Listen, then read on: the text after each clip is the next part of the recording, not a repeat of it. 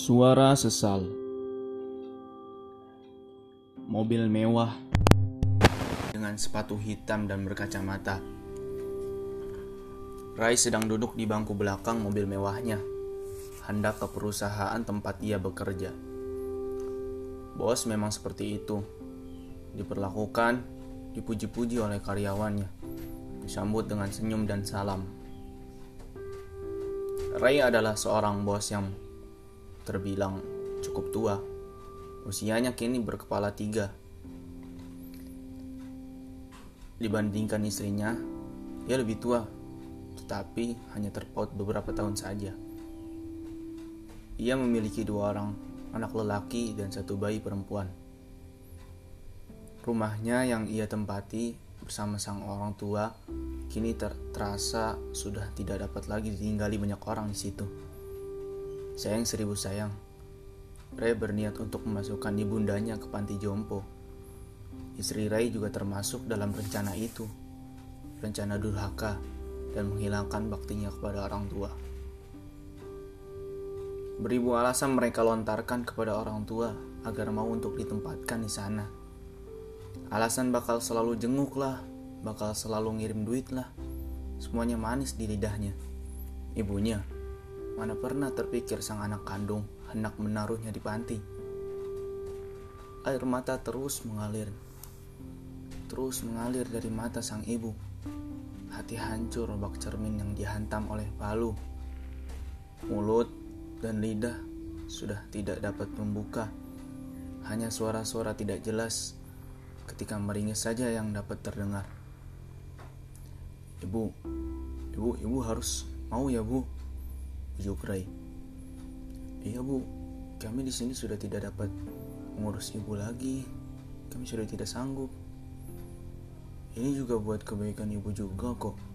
Di sana ada suster yang merawat ibu setiap hari. Ibu mau ya? Bujuk anaknya. Tak ada sepatah kata pun yang keluar dari lisan ibunya. Hanya tangisan, hanya kesedihan yang amat mendalam darinya. Ibunya menangis. Air mata keluar, meluncur bebas dari matanya. Ba, ba baik nak, kalau kamu ingin seperti itu. Tapi, tapi ibu berbicara sambil menangis. Tapi, tapi apa bu? Aku akan berusaha melakukan apa itu bu? Singkat Ray. Tapi kamu harus bawa pulang istrimu terlebih dahulu ke rumahnya ya nak. Biarkan aku dan kamu nak yang di sini.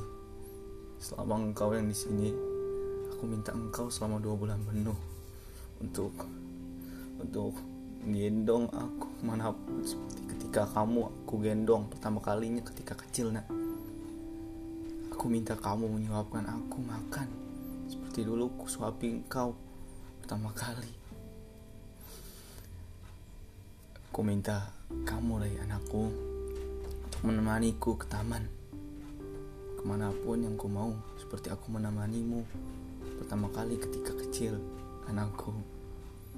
Dan kau harus selalu tidur di sebelahku nak. Hanya itu yang ku minta kata sang ibu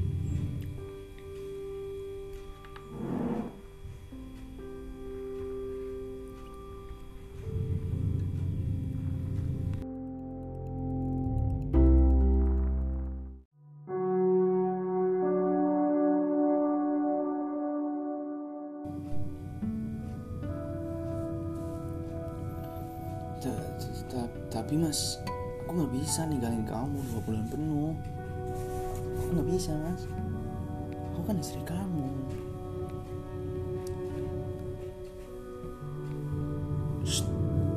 Sudah, kamu turuti aku. Nanti aku akan antar kamu ke rumah ibumu. Semua akan baik-baik saja kok. Kata Ray. Baik bu, aku akan usahakan itu semua. Nanti ku antar Dinda ke rumah ibu Tenggara dulu. Lanjutnya. Keesokan harinya, Rai sudah mengantarkan Dinda ke orang tuanya. Dan dia sempat berbicara kepada sang mertua tentang hal tersebut. Hari itu tiba. Hari di mana Rai selalu menggendong, menyuapi, menemani, dan melakukan apa yang ibunya mau.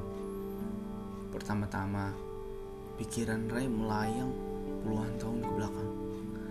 Melihat taman, ia teringat dulu ia sering bercanda, bermain, bermain bola di sana bersama sang ayah. Saat kecil, makin hari makin ke sini, pikirannya seakan-akan terbuka akan masa lalunya. Teringat olehnya kebiasaan ketika ia disuapi ibunya. Hal yang selalu ia lakukan adalah menggigit sendok bekas makannya sehabis minum. Seminggu berjalan dengan masa lalu Rai yang terbuka luas di pikirannya. Setiap malam ibunya selalu tidur dengan bantalan tangan Ray. Seketika ia mengingat ketika almarhum ayah meninggal. Ia selalu tidur dalam posisi tersebut pada hari pada hari itu ketika ayah meninggal. Ia ia tidur dalam posisi di bawah ketiak ibunya. Ya Tuhan, apakah ini? Ya Tuhan, apakah Engkau yang mengirimkan surat ingatan ini? Dalam hati Ray. Berjalanlah satu bulan dengan segala keanehan dalam dirinya. Ia semakin membaik dengan ibunya. Kembali sedikit-sedikit tersenyum, tapi masih berkeinginan menaruhnya di panti. Suatu malam, ia tak sengaja bangun. Sadar ibunya tak ada. Ia menyadari ternyata sedang khusyuk sujud di sajadah khas Turki yang ia beli dulu bersama ibu. Kenapa ia baru melihatnya? Kenapa ia baru melihat sejadah itu? Kenapa ibu menyimpannya? Suara tangis ibu terdengar. Suara tangis penyesalan, kesedihan, segalanya tumpah dalam kerendahan. Entah kenapa air mata juga ikut turun. Cepat-cepat ia hapus dan kembali berbaring. Terakhir, pikiran Ray kacau balau. Semuanya terulang, seperti ada video yang terputar di depan matanya. Gambaran bergerak ketika ia digendong waktu kecil. Rekaman ketika ia berlindung di balik badan ibunya ketika dikejar anjing. Semua terulang Video ketika ayah meninggallah yang paling jelas terputar di matanya. Mengapa ini ya Tuhan? Teriak Ray. Terakhir, Ray izin sebentar untuk ke rumah ibu Tenggara alias mertuanya. Sekedar ingin melepas rindu kepada istrinya.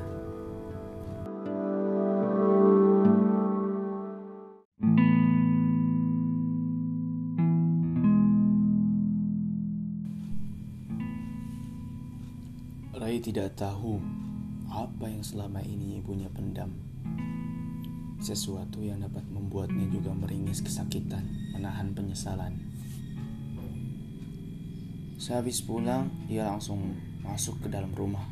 Matanya terbelalak melihat ibu sedang berbaring dengan memegang Quran di dada dan sesak-sesak seperti orang yang kehabisan nafas. Ibu, bu, bu, ibu kenapa? Bu, kita kita ke rumah sakit ya sebentar bu bu ayo ayo kita ke rumah sakit ayo ayo bu Ray langsung membawa ibunya ke rumah sakit lewat di depan timeline pikirannya surat yang tadi dibaca ibu adalah surat yang juga disenangi ayah almarhum ayah dulu surat al-waqiah sampai di rumah sakit Ray langsung membawa ibunya ke UGD Ray panik apa yang terjadi kepada ibunya? Apa ibu punya penyakit yang ia pendam? Apa ibu sengaja memendamnya? Istrinya ia telepon saat itu juga. Ia suruh menuju rumah sakit dekat rumah mereka. Masalah baru terjadi. Dokter datang menghampiri Rai. Saudara Rai, Ibu Risa harus segera ditangani. Apa pun yang terjadi, saudara harus ikhlas. Sebelum itu, saudara ditunggu ibu di dalam. Kami persilahkan untuk berbicara. Ya, baik dok. Tapi harus benar-benar semaksimal mungkin ya dok. Saya, mohon dok. Itu, duh, mohon banget saya dok. Ya Allah. Rai masuk ke dalam dengan melihat keadaan ibunya yang pucat dengan segala belalai medis bergelantungan menempel di badannya. Ibunya lemas, matanya terbuka sedikit dan Ray menghampiri. Ibu, ibu kenapa gak pernah ngomong ke aku bu ibu kalau waktu ibu ibu ngobok aku gak akan ngelakuin rencana itu bu ucap Roy sambil merasa sedih. I iya Ray. Gak apa-apa kok Ray. Anakku Ibu sudah bahagia. Sebelum kamu pergi Ray Ibu mau pesan ke kamu Ray. Ajari anak-anakmu agama ya. Ucap ibu dengan terbata-bata dengan senyum khasnya. Baik bu. Air mata Ray meluncur deras ketika Untungnya kamu sudah selesai ngelakuin semuanya pas dua bulan terakhir, Ray. Kamu, kamu ingat gak ini hari apa? Tanya ibu. Hari Jumat, Bu. Kamu lupa, nak? Hari ini kan hari ulang tahun ayahmu, Ray. 17 Februari. Ucap ibu. Sial, Ray begitu lupa akan hal itu. Betapa durhakanya Ray akan segala hal. Ampun ibu, aku lupa bu. Maafkan aku bu, maaf, maaf. Maafkan aku bu. Iya nah, tak apa.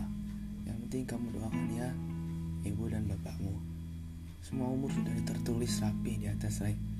Setiap orang sedang menunggu gilirannya saja. Beruntungnya ibu sudah berasa bahagia ketika di dua bulan terakhir, Ray merasakan kebahagiaan yang begitu bahagia, Rey. Mungkin itu yang menjadi pegangan ibu ketika engkau ditanya, Rey. Kata ibunya, Bu, maafkan aku ibu, maafkan semuanya. Maafkan Dinda ibu. Semuanya kan?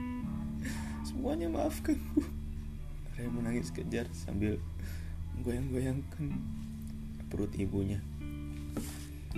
Dokter sudah memasuki ruangan dan meminta Ray untuk segera keluar tangis, dan salam jadi perpisahan. Rasa sesal, sesak, sedih, tak percaya berkumpul menjadi satu. Ibunya dibawa ke ruangan lain untuk menjalankan operasi. Sayang seribu sayang, kini hanya doa dan penyesalan yang dapat terucap di lidah lain. Ibunya sudah menghampiri sang maha pasti bertemu sang kekasih ayahnya dulu.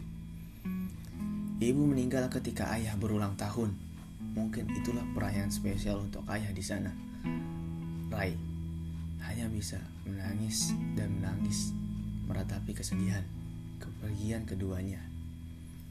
Seluruh keluarga berdatangan ke makam tempat peristirahatan terakhir ibunya. Rai menyiram tanah dengan air mawar dan menaburkan bunga dilanjutkan dengan memeluk batu nisan ibunya. Begitu pula anak-anak dan istrinya. Kini pesan ibulah yang teringat olehnya. Ajari anak-anakmu agama Rai. Sebuah rasa yang harus ia terima. Semua makhluk akan merasakan yang namanya perpisahan. Sekarang, giliran Ray yang merasakannya. Tak tahu siapa berikutnya. Memang kematian datang seperti angin di saat malam, tiba-tiba dan tak ada yang tahu asalnya. Tamat. Ya, terima kasih buat kalian yang dengerin sampai habis. Bye.